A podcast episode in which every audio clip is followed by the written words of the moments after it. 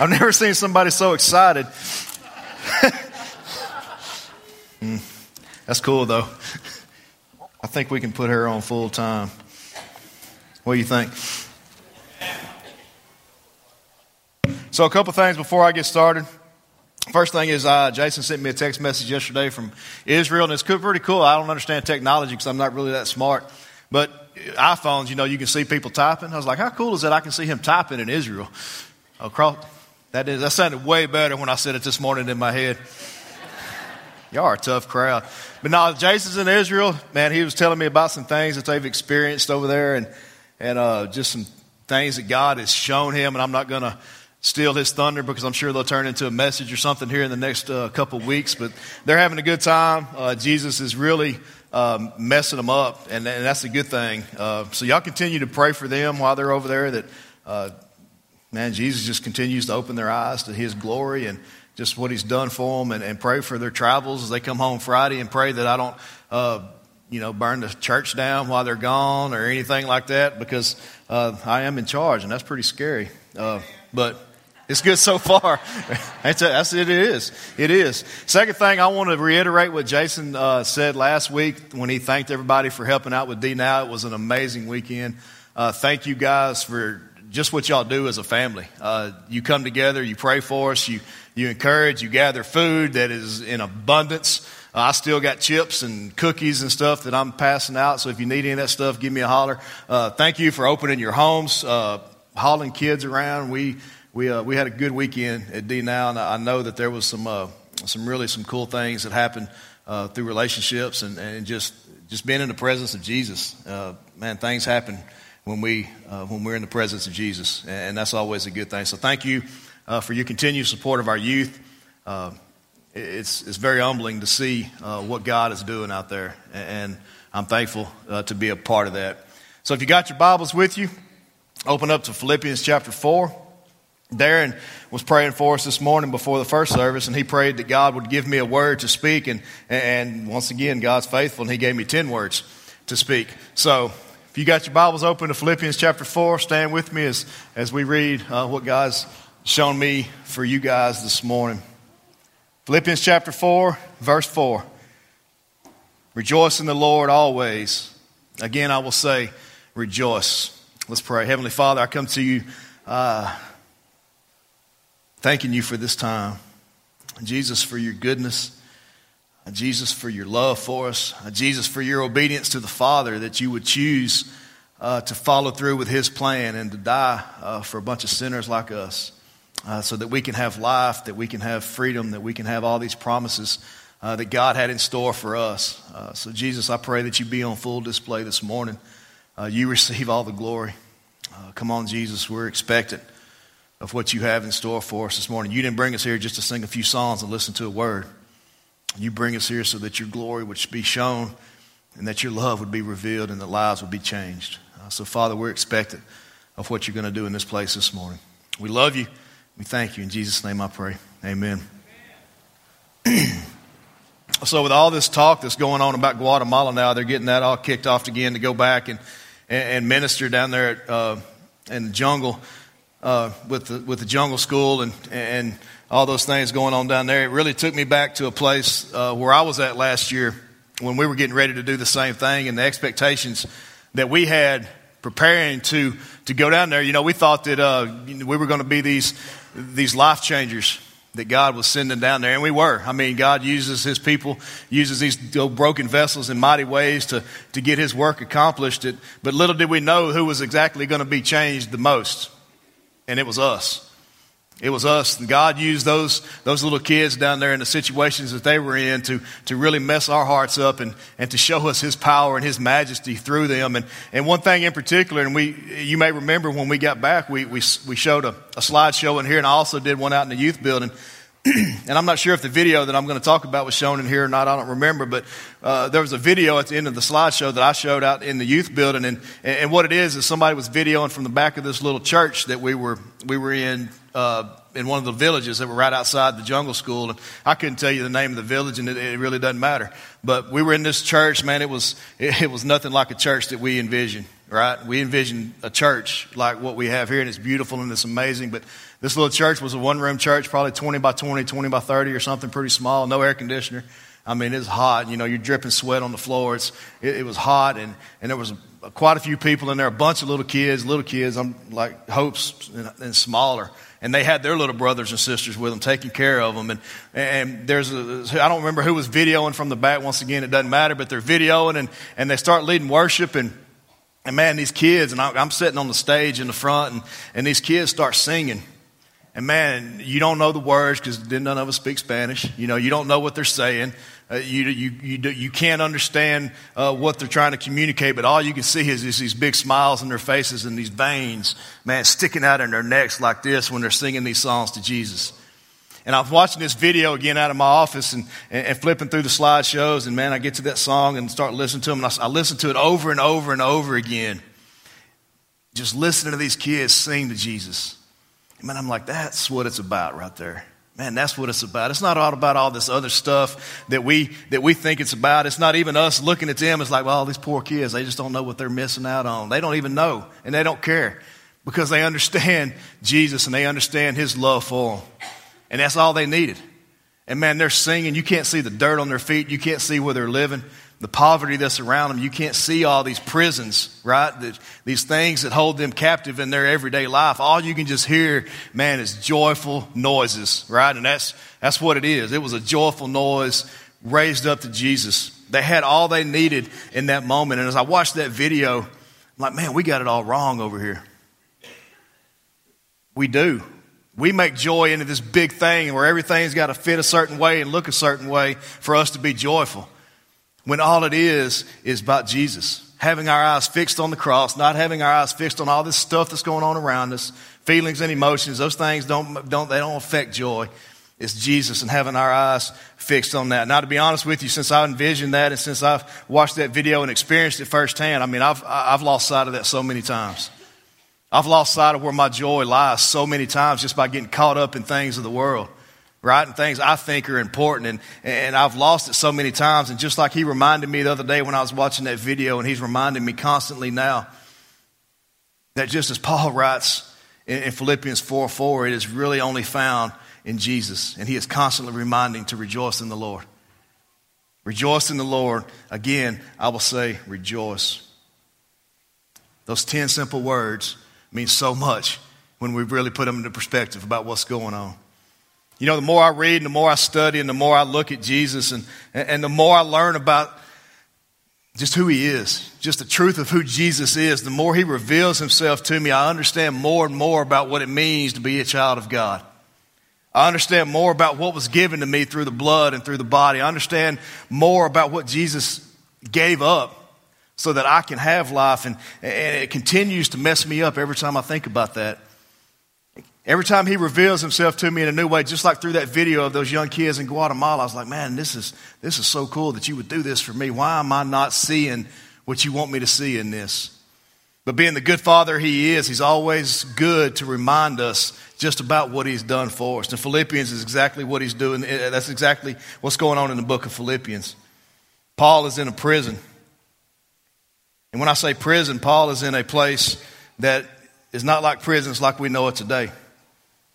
Paul is locked in the inner cell of a, of a place that, that there is not joy as we see it. You wouldn't think there'd be any kind of joy surrounding this place where Paul is, and yet here he is writing these words.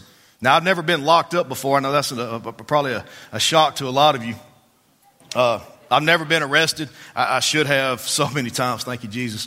Uh, so I can't speak firsthand knowledge about what Paul's, what kind of conditions Paul is in. I can't tell you I've been there. I can't tell you I understand it, but I know from history and what history tells us that this place Paul finds himself in when he's writing these words, rejoice in the Lord, are not something that we thought would be pretty happy. Listen to what Paul is, uh, the, the history of the, the imprisonment that he finds himself in. First thing they do is strip him naked. Paul was arrested, he was stripped naked, then he was flogged, and we all know what flogging is. We read about that and understand that through the arrest of Jesus. After he was flogged through that humiliating and painful ordeal, he was bloody, of course. His wounds went untreated. And instead of changing them the clothes out to give them new clothes while they're in prison, they're just continually wrapped up in these same clothes that they were put in prison with. So every time they move, the wounds are opened back up again because the clothes are stuck to them. There's no heat in the winter. There's no cold. There's no essentials given for any of those kind of stuffs. And most of these cells were completely dark. Absence of light. We can't understand that because everywhere we go, there is some kind of light. Even in the darkest bedroom, there's a clock or something going on. Completely dark. It's like walking in one of those caves down in San Marcos or wherever it is. Completely, absolutely dark. And here Paul is in the cold, dark, lack of water, lack of food, and you can imagine the stench in this place, right? I don't want to go into too grave a detail because I ain't ate lunch yet, and I want to really enjoy that later, right? But you can imagine what this place was like, and it's not a place that we would look at and say, man, that's a great place to be, and I bet he was joyful. No. That's a place we look at as like, how in the world can he write words like this when he's in that kind of situation? Female and male prisoners were kept together, and you can imagine what come out of that deal. Prison food, like I said, when available, was very poor, and it was only, most of the time, it was brought in by people from the outside. If you didn't have friends on the outside bringing you food, you didn't eat. This is where Paul is at. Acts chapter 16 says that Paul had his uh, clothes torn off, he was beaten with rods, and then he was thrown into this inner cell, locked down in stocks and chains. This is not a great place to be. But as I said earlier, here he is in the middle of this darkness, in the middle of this circumstance that we think is just crazy bad, he's writing words about how joyful he is for suffering for the sake of Jesus. I don't understand that. I don't understand how you can be in that kind of place of darkness and write words like this. For I'm confident of this very thing that he who began a good work in you will perfect it until the day of Christ Jesus. To live as Christ to die is gain. Yes, I will rejoice, for I know that this will turn out for my deliverance and through your prayers and the provision of the Spirit of Jesus Christ, according to my earnest expectation of hope. That's earnest expect. That's. That's a whole other message in itself. My earnest expectation of hope. I will not be put to shame in anything. Writing this from a prison. I will not be put to shame, but with, but with all boldness, Christ will be exalted in my body whether I live or whether I die. He writes, Let your conduct be worthy of the gospel. Let your conduct be worthy of the gospel. Let your conduct be worthy of the thing that got me put in prison to begin with. Strive together for the faith, the same faith that I am locked in chains for. Jesus, who came to earth as a man and came obedient, this is who I preach. And then I love this one. Paul writes, What things were gained to me, these things I've counted a loss for the sake of Christ. Even his very freedom. He says, You know what? That's worth it. My very freedom is even worth it. And then he writes, Whatever is true, whatever is honorable, whatever is right, whatever is pure, whatever is lovely, whatever is of good repute, if there is any excellence and in anything worthy of praise, dwell on these things. 25 times in the present letters that Paul wrote, he mentioned rejoicing in the Lord. 23 times he said, Have joy in Christ. Verse after verse after verse, truth after truth, all about the significance of his salvation and the majesty of who Jesus is. This same Jesus that he was locked up for. You see, Paul was so confident in Jesus and the promises given to him by Christ that his life was lived in a complete radical surrender to the faith that he was locked up for. And his joy was found, even in the middle of a prison cell, his joy was still found in Christ. Jesus was all he needed. You see, something about Paul, though, that he never forgot is how his life was changed on that Damascus road that we read about in Acts chapter 9. Paul knew what happened to him that day. Paul knew the power that came over him that day. Paul knew the transformation that took place in his life that day, and it is something that he never forgot. But more importantly, it is something that he believed in. You say, a lot of us say we believe in something. And it's easy to believe in things till times get hard. Then that belief is shaken. Do I really believe this? Paul knew it. There was not a doubt in his mind who he died to and who has transformed his life from the pit into glory.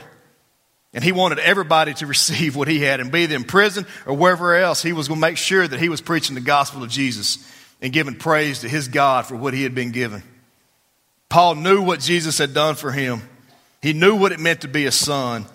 And with all authority and the ability given to him by Jesus, he was going to share the gospel. He was going to rejoice in the Lord, even from the inner cells of a Roman prison, beaten and bloodied and hungry. Once again, I don't get it. I don't understand that. Apparently, these saints who were at Philippi, these Philippians, were going through some things where they needed to be reminded of the joy that had been given to them by Christ. And while it doesn't specifically say anything in there about what they were facing, we know the nature of people because we are them. We are people. We know what happens to us on a daily basis, how things happen in our lives that get us sidetracked from who Christ is and who we are in Him. So here we see Paul not coming at them with a guilt and a shame message like, you better tighten up. He's coming to them, showing them once again who they were in Christ. Very easily could he have went the other way. Very easily could he have guilted them and shamed them into opening their eyes once again to Christ, but he comes to them and says, Look what Jesus did for you. Look what Jesus has done for you. And because you're going through different circumstances or emotions, maybe you got false teachers or, or lies or deceit going on around you, that does not change who you are in Christ. Rejoice in the Lord. Right? Rejoice in the Lord.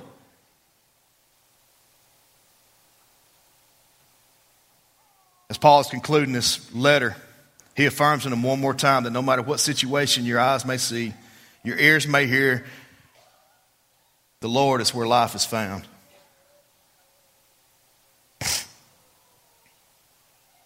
You know, life has a way of putting us in our own prisons, right?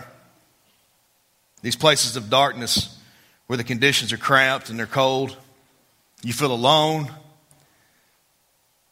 The essentials that you always needed may not be there that you think needs to be there. And we find ourselves need to be reminded of the gospel of Jesus and the joy that is found in Christ. Many times, as I said earlier, my, my focus turns from, from joy in Jesus to pleasing men or seeking things that need to be done on the way I see that they need to be done. I create these prisons around myself that hold me captive from the freedom that lies in my Jesus and the freedom that He has saved me to. And I think it's a pretty safe bet to say that you guys find yourself in that same exact position from time to time because you know what? You're just like me. Just because I'm standing up here does not make me any different from anyone else in this earth. In fact, I'm the worst one here. I find myself being held captive by things that are not of Jesus and having the joy sucked out of me that lies only in my Christ. Maybe our prison that we find ourselves in is, is our job. Maybe it's trying to please men, reach a level of success that we think is necessary for us to be joyful. Maybe it's our relationships. Man, if I just had that guy or that girl, if they would just do this or do that. Maybe if my husband or my wife would, would fulfill a role or, or meet an expectation that I have set for them, maybe that's where I'll find my joy. Maybe it's our finances. Thinking, man, if I just made more money, everything would be cool. If my money would make it to the end of the month, maybe I could be joyful finally. Maybe it's a, a place that you didn't ask for at all or chose to be in. Maybe it's a sickness or a death of a loved one that you just can't get past. And while we can label things till we pass out, the fact of the matter is these prisons that we find ourselves in all hold us back from the freedom that Jesus has saved us to. And they do steal our joy. And as I watched that video the other day, I was reminded once again that in all situations, in all aspects, no matter what's going on around me, no matter what place I may find myself in, that my joy is found in the Lord. Those children reminded me of that. And it's funny that God would use little kids that can't even speak English to show you where joy is found. You know, they didn't need a show. they didn't need lights or smoke or, or this big dynamic speaker. They didn't need any of these things that we think usher in the Spirit. They just knew Jesus loved them, and that's all they needed to know. He loved them, they were worthy in Him, and that they were cared for by a Father. And man, it changed their life. And they were displaying that by singing to him. They were loved, and that was enough. You know, I think the lesson to be seen in them, the lesson to be seen in Philippians, and actually the entire story of Jesus is that it's the same for us. It's the same for us. Jesus and in his life and his sacrifice and his gospel and his love for us, that's enough. Period. Drop the mic, walk off the stage, close the doors, whatever you got to do. That is enough. It is not what we make it out to be. He is our source of all things. Not our success, not our relationships, not how much money we got in our pocket or the truck we drive, not how we're seen in the eyes of men. It is Jesus. He is our source of all things and He is our sustainer of all things. He is before and He is after, and this is the most cool thing He is in the during. Right now, in the midst of all this craziness we find ourselves in, He is right there doing what He promised us He would do. His foundation is solid and he is not moved by emotions or circumstances. He is the way. He is the truth and he is the life. Romans tells us in him we are more than conquerors over the situations we find ourselves in, over the prisons that hold us back. In him we have been given victory. In him we are no longer slaves to these things.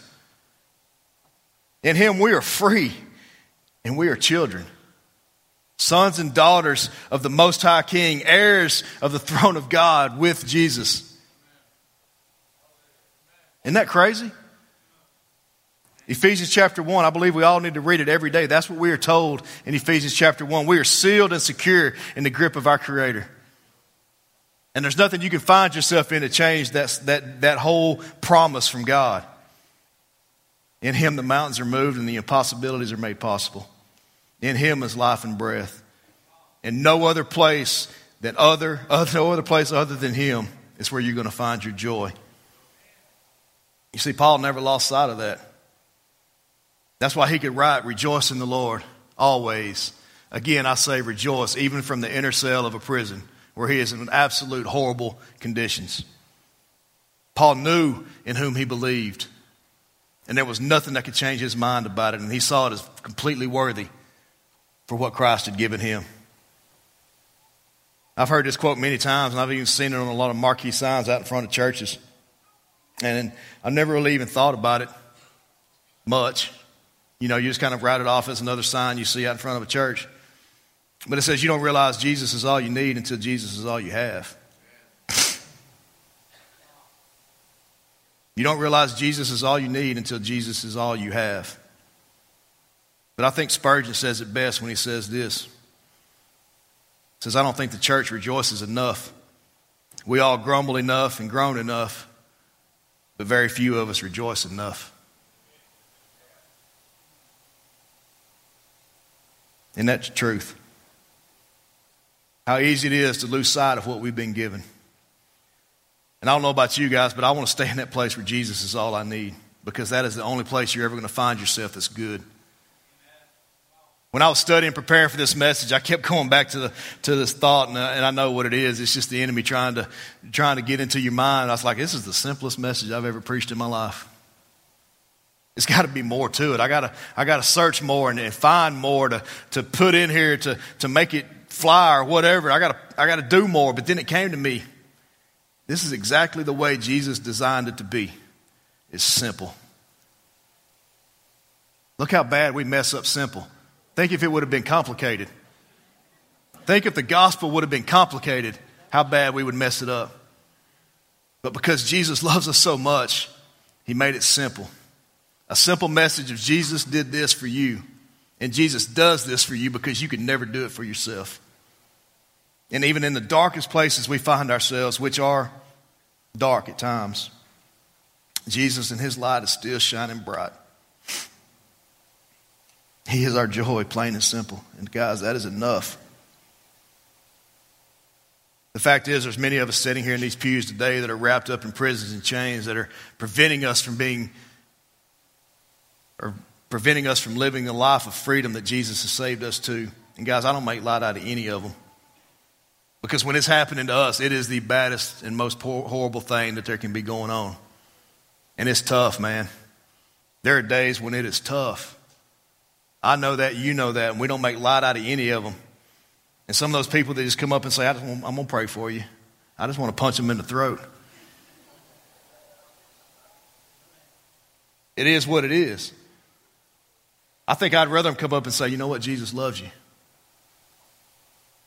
And he died so that you could see him in this. I wish somebody would come up and remind me, like Paul was reminding these Philippians, that it's not about what I see or about what I hear, but it's about the completed work of Christ on the cross. And even if he is still going to be glorified in these things. I believe for that, for us to rejoice in Jesus, as Paul writes, is for us to understand and believe exactly that thing, what we have been given through his shed blood and what we have been given through his broken body. I believe for us to understand what it means to rejoice always is to constantly preach the gospel to ourselves, not just on Sundays and Wednesdays with somebody speaking to you. Every moment of your day, tell yourself what Jesus has given you. Tell others what Jesus has given you. Know who you are in Christ. Ephesians chapter 1 again. For us to rejoice always is to have our eyes fixed on the cross, not on all this stuff not on all this stuff. Put blinders onto that stuff. Fix our eyes on Jesus, the author and the perfecter of our, of our faith. Knowing that we can trust in His divine plan for His kids, and He is still on His throne right now, doing what He has promised us that He would do. Guys, we've been freed from these things. We've been freed from these things that hold us back. Jesus died so that we can have this freedom. Trust Him in that. I believe it's time for us as a family, as chosen, saved, sealed, set aside children of God, to put our eyes back on the source of Christ. And even in the dark times, realize that things in the dark will be brought to light. That is a promise given us to us through Jesus. And to be reminded, just how Paul reminded the Philippians, to rejoice always in the Lord.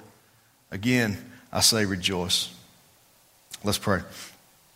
Heavenly Father, God, it sounds so simple. Jesus, it sounds so simple, and I know that it is. You've told us that your, your burden is light. But Father, it's when we get our eyes off of you, it's when things become difficult. Holy Spirit, I know that you're here in this building now ministering to people who may find themselves wrapped up in chains of life. Father, who are just wanting a breath who just wanting to see a, just a glimpse of your glory in this. You know their situations. You know these prisons that they're finding themselves being held in. And Father, while they want to scream out and rejoice to you, it's hard to. Jesus, I pray that you just show them that you love them right now. Don't give them an answer as to why. Don't help them to try to understand why they're in the situation they're in, but just tell them that, you're, that you love them in it. And Jesus, that you died so that they can praise you even in the darkest times.